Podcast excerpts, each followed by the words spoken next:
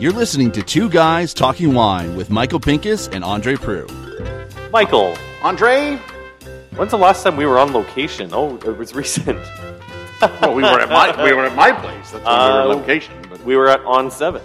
oh, that's right. We were on seven, but we were we were more socially distant than we are here. Although we're all fully vaccinated. already. Well, we are We fully are, yes. vaccinated. So now there's a voice, uh, obviously, that doesn't sound like Andre and doesn't sound like me, and it seems that we have uh, finally. Um, Followed up on something we talked about last year, mid-pandemic. well, I, I think we were gonna. I was gonna say have uh, satisfied your biggest wet dream, which I think is probably what it is. Uh, so I guess we should get started and just say full on. The Chardonnay swear has been suspended. I'm throwing five bucks in the jar. Yeah, per so five bucks is going in because Andre really, at some point, said to Ed Madronich, who is our guest today, that he wanted to taste some old rusty shed. Uh, and I- Sounds I'm talking, delicious. I'm, and Old I mean the rusty Chardonnay, shed. right? Yeah, yeah. So Ah, okay. he wanted to go. shed He Chardonnay. wanted to go lick the, the shed itself. So uh, we are here at Flat Rock in the uh, what is this tower? We call it the 360 room because you can see all the way around. sort of makes sense, right? So we're in the 360 room. Have you ever been to Flat Rock upstairs? You can basically see all the way around Niagara. I guess, except this wall really does. Yeah. Yeah, yeah. Well, But you open anyway, the door, you know. got it. But um, and we're looking out over the vineyards, and Andre has already said that he loves the smell coming out of the glasses that he has in front of them. We have five. sh- So over our shoulder, that, that is the rusty shed. Rusty shed's just down there. Yep. Absolutely. Pretty big shed. There's a good story to it. So, I, a couple. Can I tell a couple stories about Yeah, it? yeah, 'Cause- yeah, let's do that. Because it really is actually it. it there's. Um, it's called the Rusty Shed. First, firstly, it was actually about hundred yards over to the left as we looked down at it, and it was the neatest thing. It wasn't right in the right place. So what we did is we dug a hole in the shed. We backed up a flatbed trailer and we put I beams all the way across that we attached to the posts. We cut the bottom of the post because it's all wood, cut the bottom of the post, and just drove the flatbed out of the hole. And it lifted the whole thing up. It was the craziest thing I'd ever seen. When did And you do that? That we did uh, before we planted the vineyard. So I was back in about 2000, 2001. Okay. And we basically just a big 18 wheeler backed up into it, put the and, and as you drove out of the pit, the hole up the grade, it just lifted the whole thing right up. So we actually moved it 100 meters to the place it's located now. Is the shed functional? Yeah, still? yeah, absolutely. Okay. Yeah, absolutely. That's- that's where It- Ed it- lives. It, it has, yeah, it has. the- It, we we put the we put the the pilings for where the posts were before we moved it, and then we just basically drove it over there and just made sure we stopped it right where the pilings were set. It was the craziest thing you've Well, ever seen. So there you have it. And yeah, if you're ever here at Flat Rock, take a look. There is a rusty shed. Yeah. And the story is, if I'm not mistaken, you didn't want to paint it. Yeah, well, yes, my dad would come down and he would sit there and say, Ed, how can, how can we have this beautiful vineyard and this rusty old shed in the middle of the vineyard? And, and I said, well, I don't- don't really want to paint it because he wanted me to paint it. Yeah, yeah. And so we, I named the wine the Rusty Shed, didn't tell him, labeled it, got the labels all done, labeled the product, and then I gave him the bottle of Rusty Shed and I said, Dad, we can never paint the shed. And his comment back to me was, You've been avoiding work all your life, you're just getting more creative at it. Oh, good. Well, That's So- brilliant. So I think he appreciated the creativity, Yeah, not are the, not the laziness. Okay, so what year was the first vintage of Rusty Shed? 04. Oh, four. Yeah, so we had a really small crop in 03, 43 cases that just went into Chardonnay. Okay. Um, so that was sort of our first, let's call it a state Chardonnay. And then in 04, when we had a little bit bigger crop, uh, that was the first year we did a tiny bit of uh, Rusty Shed. Yeah. And uh, we don't have 19 glasses in front of us. I think my No. math is, you know, it's might be off. And, It might be off a little bit. a But little bit, but I mean, we- we- you've selected a few, a few for us. Yeah, and you share. say you haven't even tasted any of these uh, uh, for a while. Well, I'm sure. Yeah. I suspect you you had the 19. I've had the 19 recently, obviously. But and the 17 a little. little Yeah, probably a year ago, two years ago. Like it's it's one of those things. We don't go back to these wines, and, and when we were talking, when this whole th- idea came up, I was like, just find an excuse for me to open them up for you because I don't get to do this, right? right, so here we are. And and so I thought it was great. I sort of we pulled a, a bunch of vintages from 19 all the way back to 04, which would have been our very first rusty shed. And uh, you know different uh, different vintages, obviously, but different. Hopefully, we'll get a mix of warm, cooler vintages, wetter, drier vintages, uh, different winemakers throughout, and just see. I'm, I'm super curious to see the similarities and, and stuff as we go through it. And obviously different closures. Uh, no. Yeah, come on, come on, don't Uh, we, don't we go just, there. We just got a chance to visit Narnia. Like, Oh, you're Narnia. Yes, there's a ah, there was Pinot in that room too, and There a bunch was, of other but I mean, you, you focused total. I I saw your pants get a little bit. Anyway, I'm not going to get into it, but I, I yeah. no, there- there is a. Well, I guess maybe we shouldn't let too many His people pants know got a little tighter in that room. There you, you know go. what I mean? There I you guess go. that's what I was Yeah. trying to get at. But there is a nice library here. There is Yeah. a nice library. yeah. But but you um, remarked immediately when you walked in that there is nothing under cork in the No, library. no, I had said there's, uh, there's, uh, hey, what's that thing under cork? Cork. And Ed looked, which, you know. What are you for, talking about? For a guy who is completely convinced of screw cap, why he would even look. Yeah. But he's, well, you know, who slipped a cork Yeah. item in here, so it was pretty funny. Yeah. So where do you want us to start on this whole Chardonnay I, thing? You I like start- going from uh, young to old, All right, right? So we, are, Um, and we have a bottle of 04 on the table. yeah, and we'll get to We'll that open at that the up end. afterwards, but we are going to start with the current vintage, Vintage, which is the 19. Ni- Nineteen, Rusty Shed, absolutely. Now, the Rusty Shed has always, as far as Chardonnays go, has always been uh, one of my one of my favorite Chardonnays uh, in Niagara. So, uh, Well, good. This Thank is you. an interesting uh, tasting for me because I've. Listen to you say nice things about Chardonnay. Well, I can do it occasionally. After that, I'll, I'll crap all over it. But Well, what I love, um, you know, I, I know you're not the, the wildest fan of, of, Chardonnay, Michael, but what I love about Chardonnay is um, it, it can be different, right? Um, depending on what the winemaker wants to do with it, oaked, unoaked, um, you know, leesy, you know, lean and austere, rich and opulent, and all that, all those different things can be done in the same region, right? Um, what we tried to do with Rusty is this is our oak, so barrel fermented, barrel aged um, Chardonnay. So it's meant to be a little bit bigger, more full bodied, and things like that. Um, and that's the style that we're trying to get with the Rusty Shed. But but what I love about Niagara and Bench Chardonnay is that beautiful, bright acidity that remains and exists and, and allows you to, to drink more than a sip. When, when you say bigger, though, um, is that because I, th- I think the thing with big Chardonnay is there's just so many different ways Chardonnay can be big while holding on to austerity. Whether whether you're talking about Meursault versus California versus New Zealand, you know, versus Australia, has that whole idea of what makes a big Chardonnay evolved at Flat Rock over the years, or did you walk in with a vision where it's just like, you know, we're making Niagara, but you know, we're we're we're, we're tipping our hat to producer X or producer Y. Um, it's evolved in the sense that we have learnt over time, right? We've learned more about our vineyard, we've learned more about our barrel program, we've learned more about our techniques in the winery, and we've continued to improve. But I think in general, the style that we've always wanted to have with the Rusty Shed was very much around. Um, when I say big, it doesn't mean those you know, the ni- the '90s California Chardonnay with massive fruit, massive malo, massive oak, right? That's not what we're talking about. When I, we're talking about big, it's just call it richer in in complexity and flavor. When we when we add oak to it, we barrel ferment it, we barrel age it. Um, we might stir the lees a tiny, tiny bit. Um, but at the end of the day, we're trying to make a balanced Chardonnay. There still should be freshness and acidity. So when I say big, I don't mean over the top blousy that you can get from uh, Chardonnay, but just call it richer in style. So the 19 to me is, is that more opulent, rich style. And I've, I've taken three sips, and I didn't get much acidity, and that surprised, surprised me off the first sip. I got it off the second, and I was like, oh, there it is. And the third, again, there was nothing. So it's playing, it's playing possum a little bit here. Interesting. It's so funny that the, the acid holds, but I think it's because I'm still drinking the, the 18s. And I found the 18s across the board, not just from Flat Rock, but from all the great Chardonnay producers, just seem to take to the oak a little bit more and need a little bit more time to settle down.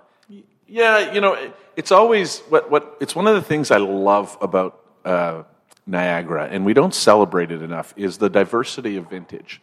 We get so caught up in this vintage is great versus that vintage is great, and I think that's a real mistake. I think that's a that's a young wine region um, learning to develop, and and because we're always, oh my God, the whatever vintage is supposed to be the great vintage, and we're focusing on that rather than, oh my God, this 18 is a little bit more opulent or whatever it is, and this 19 is a little more this style. It doesn't make for right or wrong, better or worse. It makes for different, and I think that's one of the things that I would love to see us change a little more. Celebrate the diversity rather than trying to pick the winner and the loser. Totally. But it's also in terms of, of building a, a wine collection, though, understanding that you don't need to drink your wines in a linear, which is why I'm excited to go Yeah. go through this pass, is because I've got this, the 17s that I, I think I've, I've, I've snuck ahead to the 17s. They're still one of my favorite Chardonnay and Pinot Noir vintages Oh, ever. Andre. Yeah.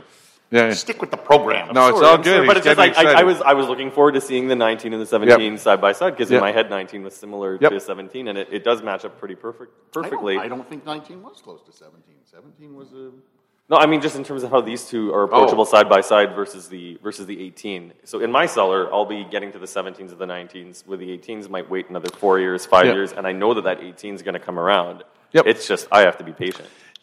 See, I like I like the seven. Now I now I've snuck ahead. Yeah, yeah, great. I better. So I, I I really appreciate that that fruit character that's in the 17, um, and it's very well balanced with the acidity. Whereas where I thought the 19, because of the the vintage that was 19, which is a very high acid year, um, you've hit it really really well. And I don't know if you were trying to hide it or what you were doing, but the 17 seems really balanced, really fruit forward. As well as having a little bit of that richness. Yeah, and I think part of it too is is is barrel is bottle age, right? Like I think the the wine is got to you know think about this. It hasn't even been in bottle for a year, right? It's still integrating. It's still trying to knock off its adolescence, you know, you know and so and yeah. So look, I I um, it's interesting because they they are similar, and, and part of that might be winemaker, right? So Dave made both of these wines, right? Dave Shepard. Uh, and, um, you know, part of that is stylistically, um, you know, winemakers do certain things that, that work for them, right? And I think, you know, he's certainly, I think we, and, and what I love about it is we continue to elevate, I think, our program at Flat Rock Cellars as we have new winemakers, as new blood comes in. Um, we still have that history of what we've done, but we continue to build on it. And I think that diversity uh, has been a blessing, quite frankly, for us. It, it, it, the fruit's pretty apparent in both of them, but the 19 does speak to a cooler vintage, in, my- in my opinion. Like, it's Yeah. leaning towards baked apple, where the 17 is just like electric mango juice. Yep. Yeah, no, I, I look, I like them both. It's Yeah, for me me. too. I don't want to. I'm not gonna. See, I jump all over the 17. Yeah. That's that's that's my kind of Yeah, Chardonnay. I really great. like that because the fruit is forward and the oak is taking a back seat. Whereas, Yeah. but you're saying that the 19 could shed some baby Yeah, fat. absolutely. And, and we could end Well, how long, how long ago did the 19 uh, get to market? That's really recent, right? Just now, Yeah, we, yeah. we literally we try and you know it's supply and demand sometimes, right? Sometimes the the flood you get a you get a great score, great recognition for a wine or something, and the, everybody wants it, right? And so you're trying to always balance that and trying to figure it out. Um, but um, so yeah, so generally we try and release them a year, nine months after after bottling. So yeah, Oh, wow. so we're on schedule. So these, so these are very recent. These are Dave, J- uh, Dave, Dave. Yep. I was going to say Dave Johnson, but Yep. that's not it. The Dave Shepard's um, Yep. wines. So yeah, you get that. You know, from Coyote's Run, you get that opulence Yep. and what he's going here for here. But now we step back to what year? twelve. Okay. Okay. So now we're So twelve hot, dry. Correct. So Right. Totally different from 17, obviously, because 17 was that kind of cool vintage up until September, and then it gets into you know crazy heat and everything ripens, and I think that's why we have that nice acidity in 17, and everything just seems nice and, and full. But now here we are in 12, which is just a, one of those blisteringly hot years that everybody was so so thrilled about. Right. This smells like sponge toffee. And this to me is where, um, you It know, smells like a Crunchie bar. it totally Minus, is. minus the chocolate. Minus the chocolate. Yeah, it no. totally is. It- but like just so- that very. Yeah, total sponge toffee. I love that. Yep. But still beautiful freshness, right? Which, from a really hot year, you know, I think we'd have to look. Uh, yeah, they. So we can see the acid's already fallen off on the on the back end of that, but it's still. Andre's still drinking this. But it's to me that comes across as sweet. You know, you've got that, that sponge toffee note, and it actually comes through on the palate, and it's got like a like a certain kind of sweetness to it. Uh, not a not a richness, but there's a there's kind of a sweetness of fruit plus you know almond pralines and some. Oh, that's uh, a good one. And some of that sponge toffee. So it's got those notes ab- about it. Yep. And, the other thing um, too is I think the soft acid is a bit deceptive because I'm waiting for that to linger and linger and linger, and it's it's not like it it dissipates like it, it, it lifts like a fog on the back palate as opposed to something sharp like the 19. It also has got a- got a fairly uh, like a medium length finish, but I also find that uh, there's a little bit of a donut characteristic. There's, there's a middle that seems to be missing in here. Oh, that's funny. Okay, so you weren't saying it tastes like donuts. It's No, a- no. I, okay, I understand. It, it's a metaphor. It is a metaphor. Yes. I get metaphors. Metaphor. Metaphor. Damn it! I hate when I agree with you. Yeah. So. So But, what? but what- that's cool. Like I, it's one of the things where I, I wonder what this tasted like even five years ago. Yeah, you know, well, let's step back in time. Yeah. But I'm I, I'm still uh, amazed because so I- now I'm ta- like I, I haven't tasted it in a while, so I'm I, I'm I'm I love the notes that you guys have got because I do love the the Crunchie bar without the chocolate for sure. That is is a great that sponge toffee is a great uh, example. Um, you know, again, I always think about those big, hot, really ripe vintages, and then we go to cooler vintages, and I find that the cooler vintages are the ones that you know evolve. Um, I'll say more completely over time. I would, right? I would, I would agree with that. So, Yeah, you know. So, uh, you know, I still like this. Still beautiful. Still has life in it. Um, I think, you know, here's where I'll put a plug in for screw caps. Oh, it's the power of the screw Yeah, cap. Think For the power of the screw cap is keeping this alive, right? Because I think if you were in, if this was in cork, there's there's no way that you know uh, the wines that we're going to try now would be nearly as um, as as bright and and, and lively. They'd also, they'd also. I think, be a little on the browner side too. Yep. Right. Yep. So, um, and I've always, I've always thought to myself, and it, and it seems to follow this way, that on in hot vintages, I always prefer your lower tier. Oh. Um, and in cooler vintages, I'm always a big fan of the rusty Right. shed, Yeah, and it just always seems that way. You know what? I love that you, you say say that, Michael, because for some people it might be the complete opposite. yeah. But what I love about that comment is now we're having a conversation about not better or worse necessarily. It's just different. Yeah. Right? And it goes back to what I was saying right at the beginning is we so talk about better or worse. I remember, and just a quick story, I was, I was in um, Florence for this tasting that we did with Ian D'Agata, and, and it was, we went out for, um, we went out for, uh, to a wine bar. And what was cool about it is the sommelier at the wine bar, he obviously went to all the places, just like a sommelier from Toronto or you guys coming down, tasting all these different wines from different wineries. And it would go to, I love the Brunello from this producer, but the Rosso is a better value from this producer in these vintages.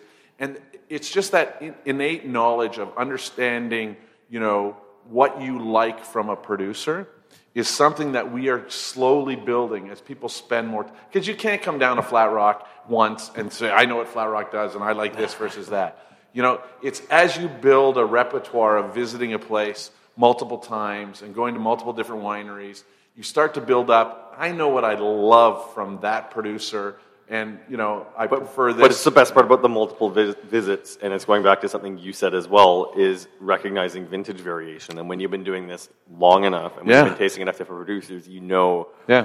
warm vintage, so and so is the winemaker at A.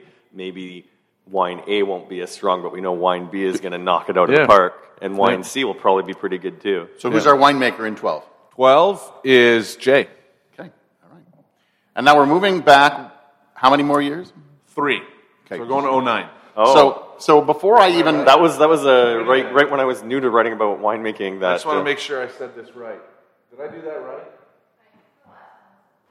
Oh, so I lied. Oh. oh, we mixed them up. So I totally screwed you guys up. So we were talking about the 12, and it was actually the 14. Now we're going to the 12. So interesting. 14, was an average year, right? jumped in earlier, Haley. You made me. So we have our new- making sure get proper guidance from the winemaking staff. All right, got it. Straighten this out. So I t- we take it all back, It doesn't Okay. matter. The taste Was, the same. wasn't a hot vintage. No, was but- a cool wet vintage. 14? Yeah, cool wet Yeah. vintage. Yeah. So I, I'm pretty good with the vintages. That's Yeah. pretty much the only thing I'm, you know. Totally, But the acid should be higher in the 14. it didn't feel that way, right? See, I found the acid was there, but that was just me. Well, it, it didn't attack It's your like wine. the You're 19, gonna right? like everything, right? true. It's just, It, it, it didn't hit the back palate like the 19 or even the, the 17, but I think that's just with age, right? Like the acid just starts to fall off. but again, a cool, like, but very wet vintage, right? So, So, yeah. So that would have been J, and this would have been J. What's that?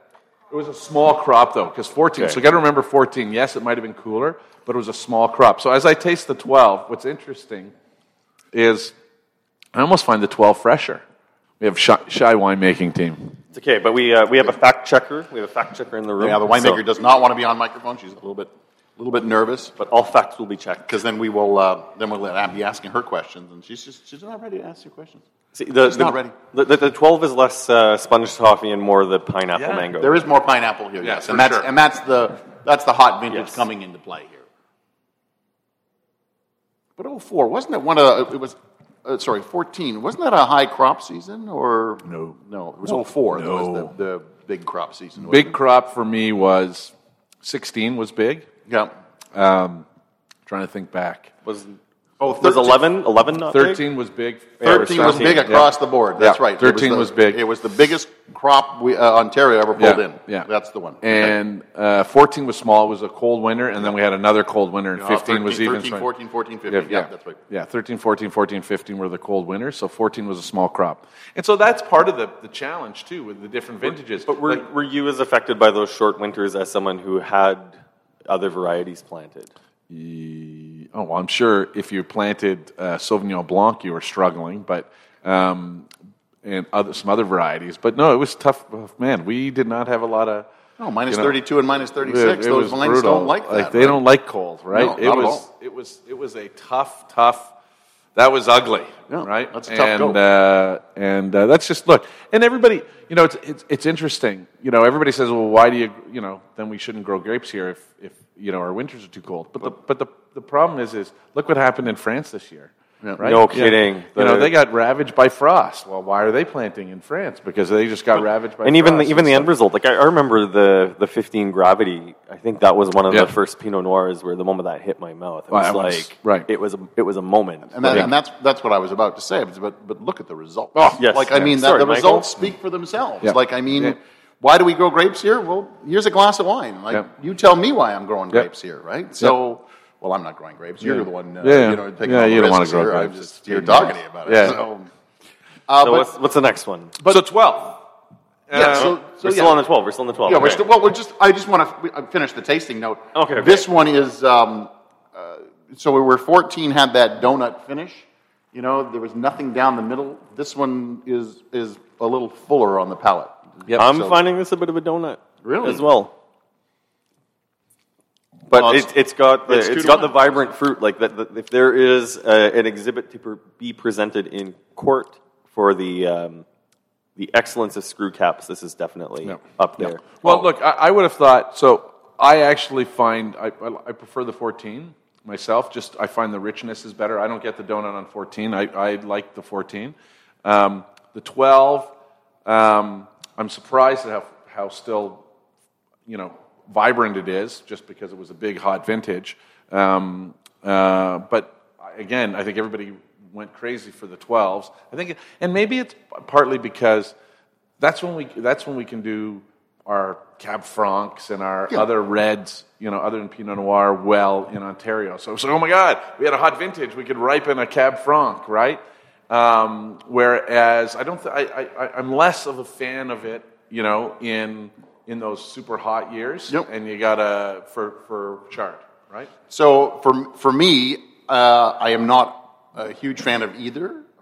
That's okay. But if I was going to have to pick one, it would be the 14. Yeah, so you're 14 too. I would drink the crap out of both, both of these. them. Yeah, yeah, yeah. no, I, I It's- like it's them both. Chardonnay, so- No, look, look, and, and, and, and a bit of this too is getting picky, right? Like you know, what I, I mean, It's that's not, it. It's not like we're saying you know, one is 100 points and the other is 50 points. You know what I mean? I mean, but let's They're- face it. I, I definitely have well-made a favorite wine at, at the table. But if someone showed up at my house with the 14 or the 12, Yeah, you'd be- that's not going down the sink. You'd be happy with it, absolutely. Yeah, and, I, and I think, again, this to me is one of the. That being said, also if I have any 14 or 12 and I have to actually go check the cellar, I think it's time to drink them. Yeah, Yeah, I wouldn't. but, but I think this to me is what I see happening with our wine culture, right? 15 years ago, we would never be having this conversation in Ontario, right? We would be ne- never celebrating the differences of vintages. We would never be self critiquing ourselves. We would never be, we'd always be striving to be something we're, you know, always striving rather than just, hey, these are the just great wines. that was the vintage. Uh, That's the vintage. That's a great wine. But it's, right? it's a challenge when you're growing up with the culture because I, I, I take a look at my own journey as a, as a consumer, and I remember the first time I set my foot in Flat Rock, and I brought my mom here many times into Flat Rock, and you know I'd be grabbing, gravitating towards the twenty dollar wines, and it's not until recently that you know 2015 is the moment where I was just like, oh my god, this is what really good Pinot tasted like. Yeah. And then last year when I decided I wanted to learn more about Burgundy, and I mean, it, there are not a lot of wine consumers that hit that region because it is so cost prohibitive to get Well, there. it just can't taste. But you can spend $80, $90 on a bottle of Burgundy and have it be supremely mediocre have it be acid and disjointed or need to spend hours and hours in a decanter where, you know, in Ontario, what we get from you or from your neighbors up or down the, Yeah. the street here at 50 bucks, that could go toe to toe with anything from Mercurey Yeah. even at the price. And it's, and it's tough to get the consumers willing, or, or tough to get consumers when you and I work as journalists and say $40 for a bottle of Gravity Pinot is good value. It's tough for people to really understand that, but it is. Well, I got to taste Pinot from El. That's, that's the thing. People have to taste Pinots and Chardonnays and Syrahs and Cab Francs from everywhere in the Yeah, world yeah. to understand how well we're doing or where we're missing the mark. Uh, if you are just a person who said, "I only drink Ontario wine," then you're then you're really missing out on a, on a world that that you sh- you should have that knowledge base to go whether you, we stand toe to toe with Burgundy, Yeah. with California, with with whoever. And it's the other uh, uh, one that I've heard. I only I will never drink a wine under screw cap. You don't know how many wines you're missing Oh. out there these days. For anybody who says that they don't drink anything out of the screw cap, you're missing a, a, Yeah. a Look. world of really great. great The Armagh great from Jim wines. Barry, 500 bucks a bottle, stored under screw cap. Yeah, it's- right, look, I, we won't get into the screw cap debate other than for me to say it is the best closure for wine right now. And, it- and yeah. it really is. I, you know, anybody who wants to debate, I'm happy to Oh, no, no, there, there's, there's a very key thing that you added to the end of what you just said there, and you said for now.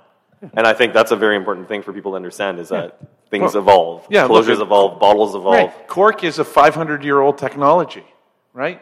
Do you want to drive a 500 year old car? Oh, they didn't have cars back then, right? You know what I mean? Like, that's what we're talking about. That was a horse. Yeah, well, exactly. Yeah, well, that, you know, so uh, yeah, it's. Uh, but you know what? The reality too is, is I and I'll be a little bit harsh on how people talk about Burgundy. I think a lot of people say I love this wine because it's from Burgundy, as opposed to I love this wine, and there's a difference. Yeah, I would agree with Do that. you know what I mean? Some people just have a, that burgundy blinder. Yeah, it's a Burgundy. Yeah. Hey, this is a Gevrey Chambertin. It's lovely. I paid $150 for it. It's an awesome wine. No, there are a lot of $150 Gevrey Chambertin that aren't not good. good. That are not good. Full stop. Like it's because if I own a block and I'm a crappy producer or it's a crappy vintage, but I can still charge 150 bucks because it says Burgundy Gevrey Chambertin on the bottle, I'm still going to charge 150 bucks because that's the business model, right? Yeah. And we get so caught up in um, uh,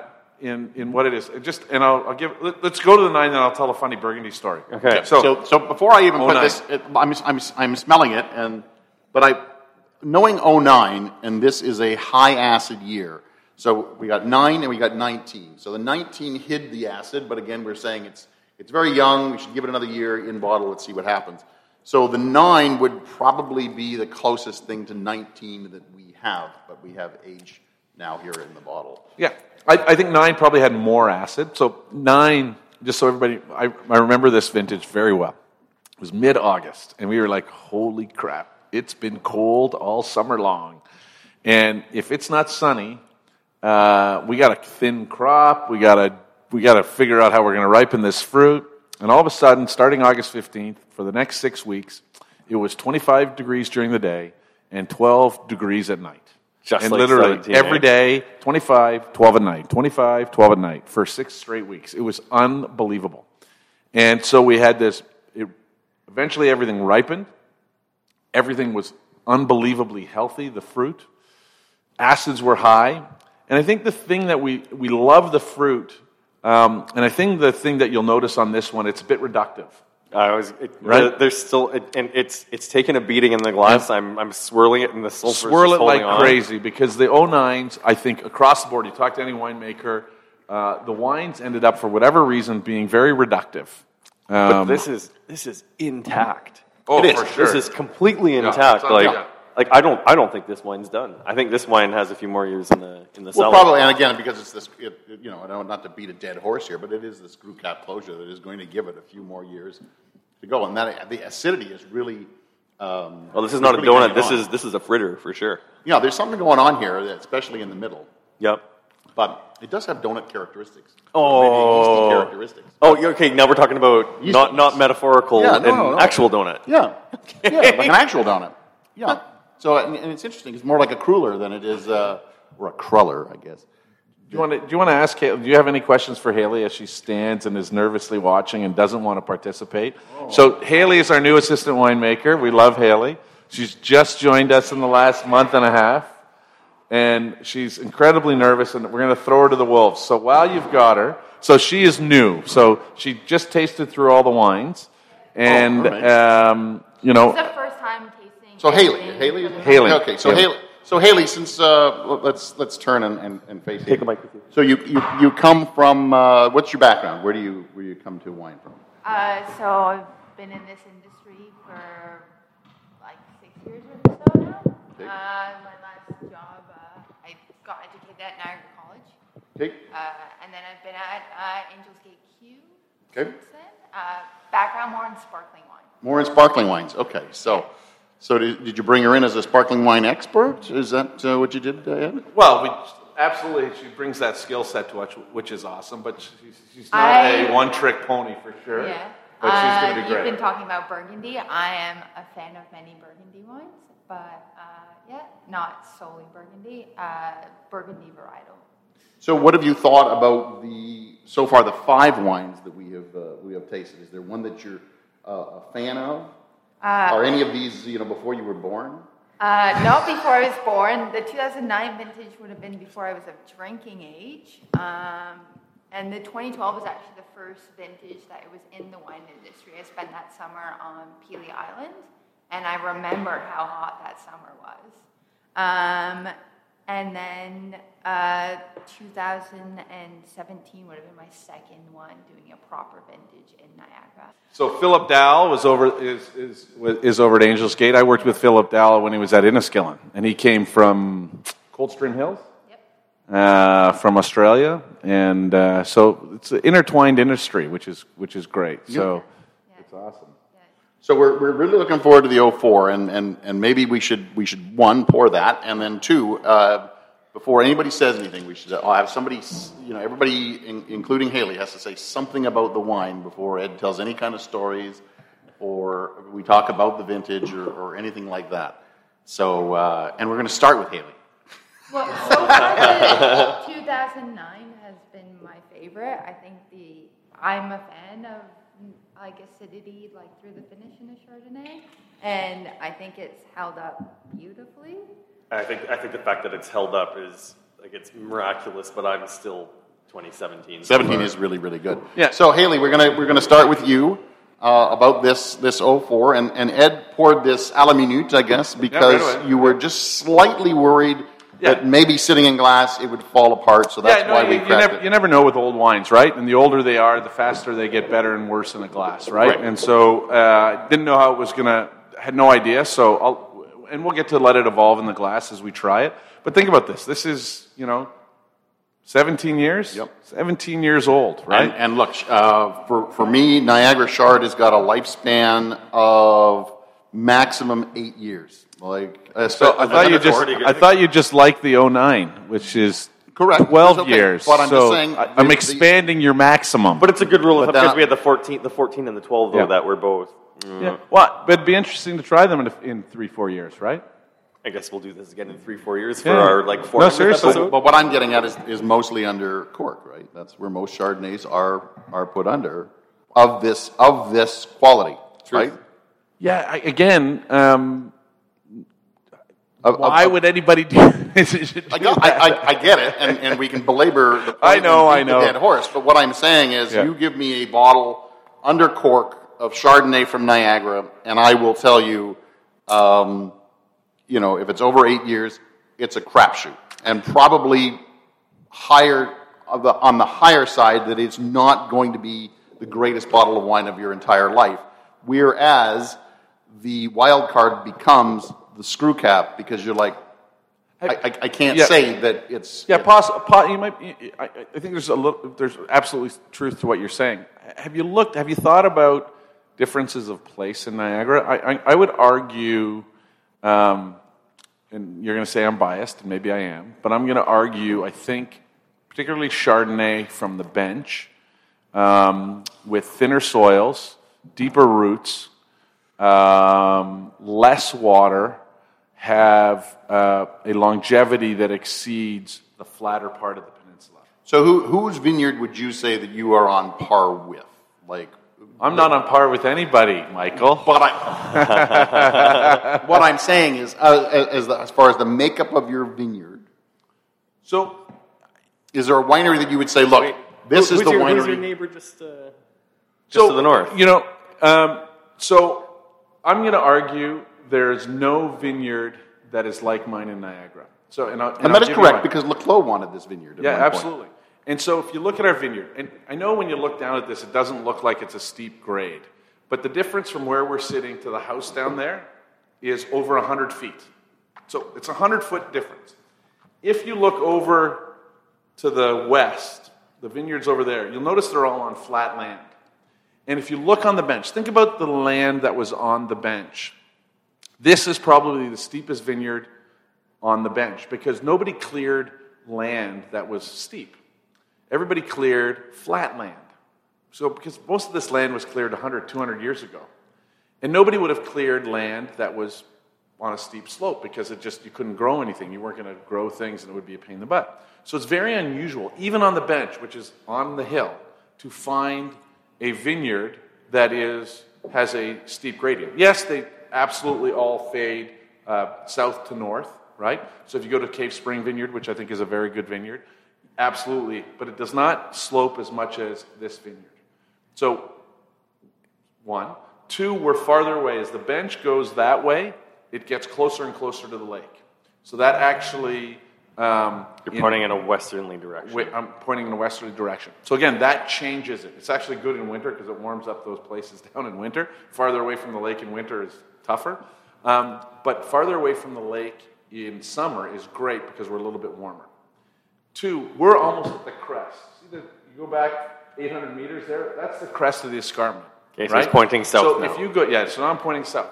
If you go look at a map of Burgundy, and we love to compare ourselves to Burgundy, where are the Grand Cru vineyards? They're not at the bottom of the slope in Burgundy.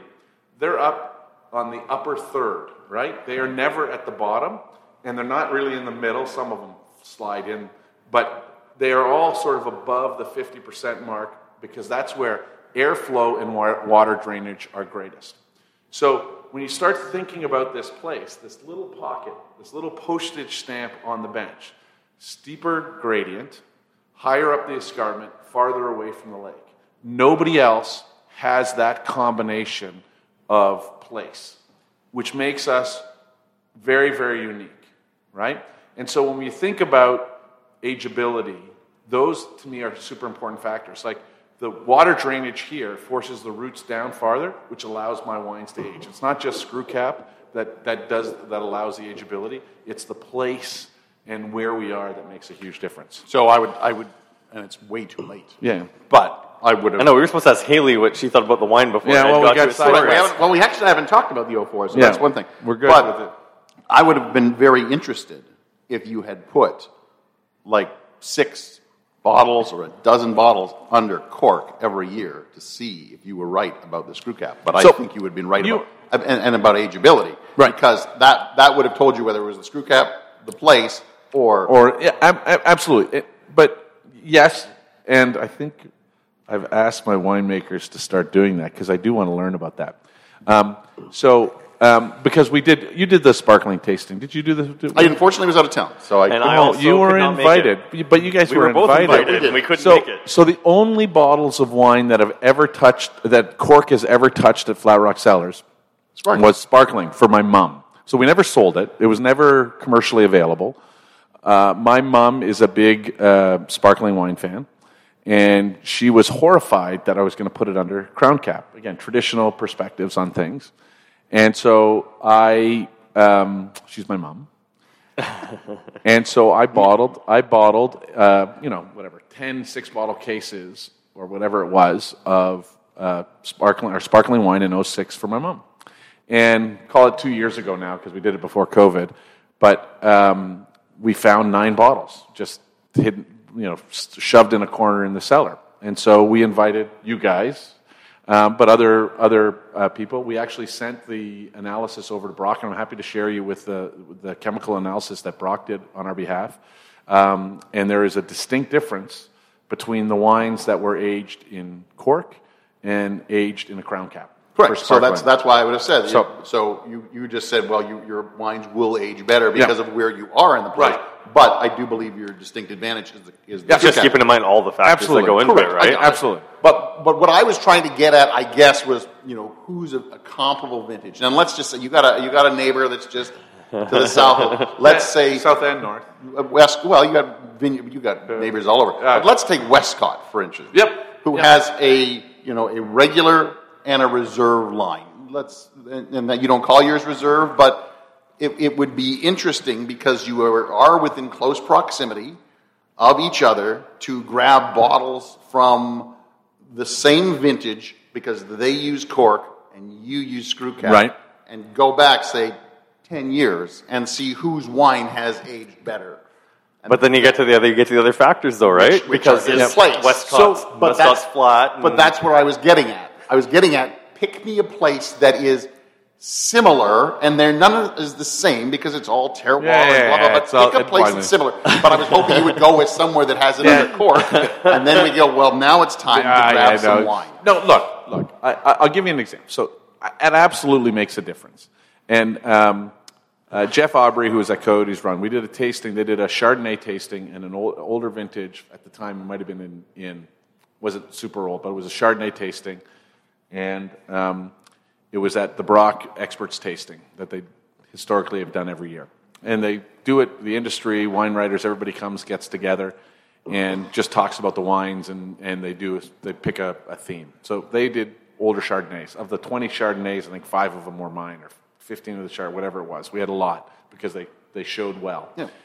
It convinced Jeff to go 100% screw cap because he tasted the wines and goes, "Oh my God, these wines are way better in screw cap than they are in cork. Why would I do it?" Right. And so, look, uh, it is it, it, it, it amazes me to, to this day that I'm like I get it when I opened up my doors in 2005 that there's a debate over screw cap, right?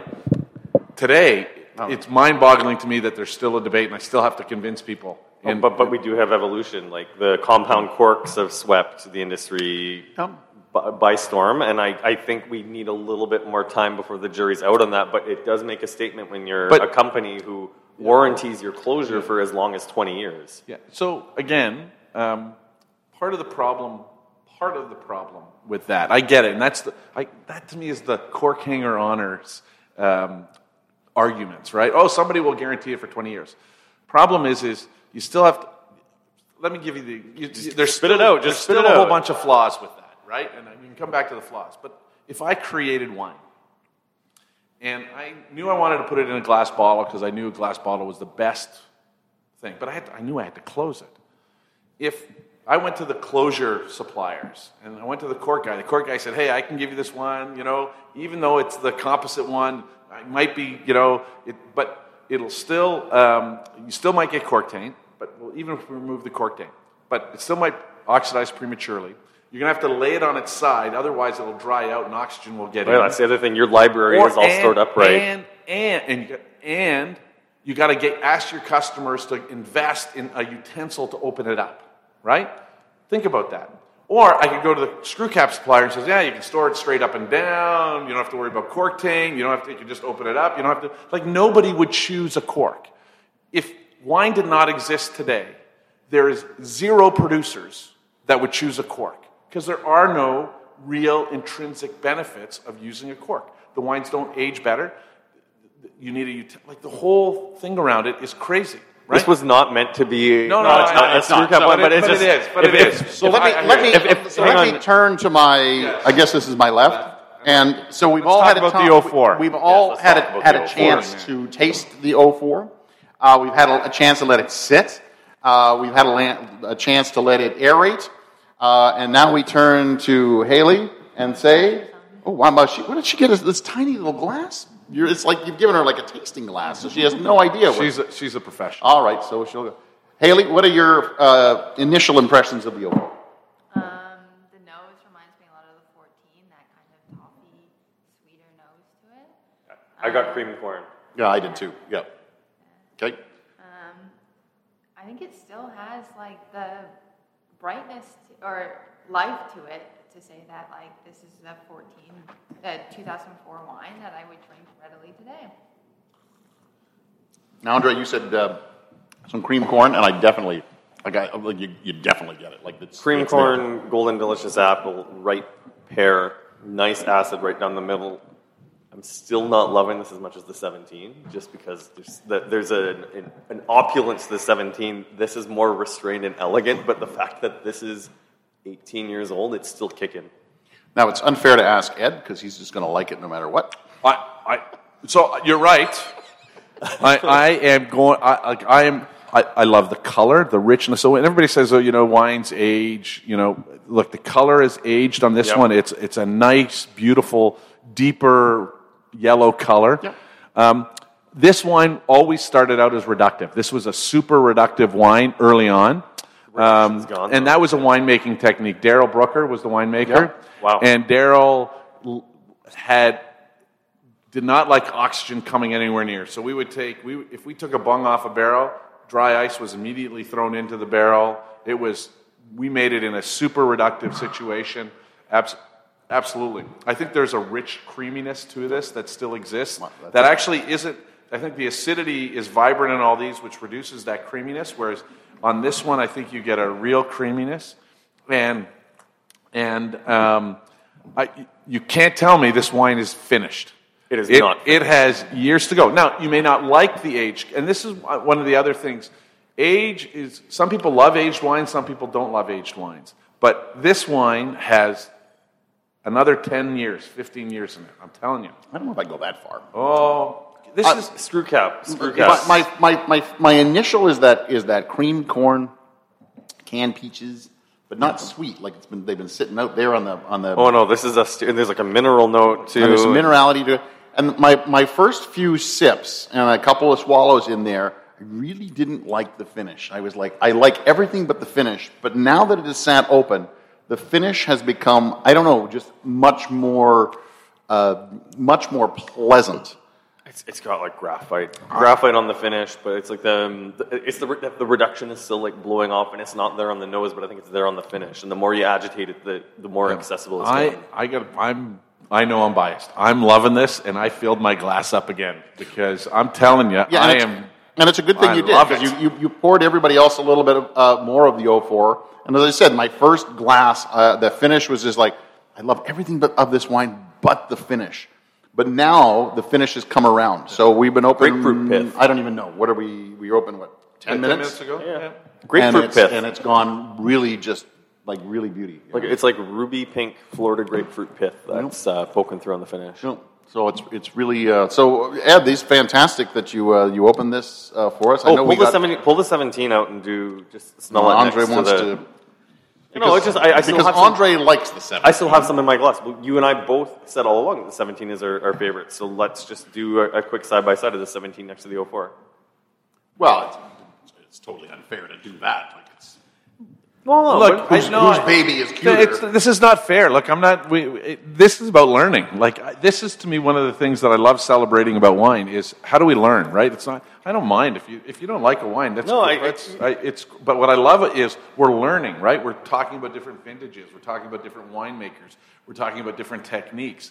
That's to me what is super exciting about wine, right? So I, I do like the opulence of this of the 17. I like that acidity. I love the fruit that comes through.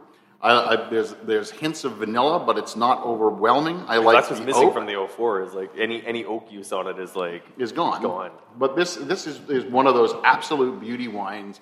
And you want to talk about a wine that should age another 10 years easily. This one's got plenty of Oh, know, yeah. grow, uh, breathing room So and growing. maybe 10 years from now, for episode 750 of this, we'll open up an 04 and a 17 and whatever banging vintage came from after that, and we'll see how those hold up to each I'd, other. I'd be surprised. You know, I, I would I think the O4 is going to hang on. I've seen how you have it stored. Like you have a, Yep. a, a light proof, temperature Yep. controlled room.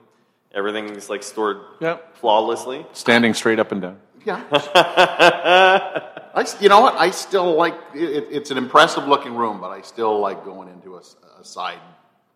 See them slotted sideways? room. Yeah, a slide slotted room. Still like that. That's to me. That's a wine cellar. Yeah. Okay. You've got a wine shop down there. No, I got a I got a I got a wine celebration down there. All right, right? Call it what you will. Any final thoughts, Ed, before we wrap this up? Um, and, and, and by the way, thank you very much for doing this. This has been an education. Yeah, no, look, I, I think uh, I think one of the things. I thank you for coming first and foremost, right? Uh, to me, thank you for talking about um, Chardonnay and Niagara and what we do here. It is super important that we discuss, like I said, the differences and celebrate the differences rather than poke holes in the flaws of something that might be that something that you don't like. And um, you know, we all had different preferences, and we all like different wines. Uh, we had 17s, we had nine. I I think the four is. Haley, which uh, one was your favorite? No, yeah, that's a good point. I mean, I was a nine, but after drinking the four, I could drink another glass of that one. Okay, okay. See, so what's great about um, yeah, so I, you know, look, let's celebrate and enjoy uh, what is great about wine, and that's I think that's what we did today, and I appreciate the opportunity to share with you guys, you know, the hard work of, you know, four different winemakers, uh, unbelievable vineyard people doing work to to produce this fruit, and just a, a, a steady commitment of everybody who's been at Flat Rock Cellars to to make killer Chardonnay. Michael, will you tear up your ABC card now? No. Okay. Uh, I'm Andre Proulx from underwinereview.ca. You can uh, subscribe to the podcast and uh, check out patreon.com slash two guys talking wine. We appreciate the support. And Michael wants another bottle of Chardonnay. A, B, C. Oh. I just can't Another wait for- bottle of another- Chardonnay. Another bottle of Chardonnay. I just I can't wait for this year to be done so that Chardonnay can be taken off the swear jar. Uh, it's well- been an expensive year so far. Well, here's the funny part. You really didn't say Chardonnay a lot. You paid five bucks for, I think, five Chardonnay references. You got to drink Chardonnay, but you never got to say it. So that's the funniest thing. I'm Michael Pinkus of MichaelPinkusWineReview.com. Join me on social media at The Grape Guy, Michael Pinkus. Oh, heck, I'm all over the place because, heck, I was early into social media. He came along and just put his name um, as the same everywhere. Yeah, anyway. Uh, Andre, thank you. Ed, thank you. Haley, Uh, thanks for joining us. And Haley, thanks for popping in. All right, take it away, First Michael. and only. And only. I doubt that. Good night. Thanks for listening. Please subscribe to Two Guys Talking Wine on iTunes. Two Guys Talking Wine is produced by Jim Ray, Adam Duran, and Ken Little.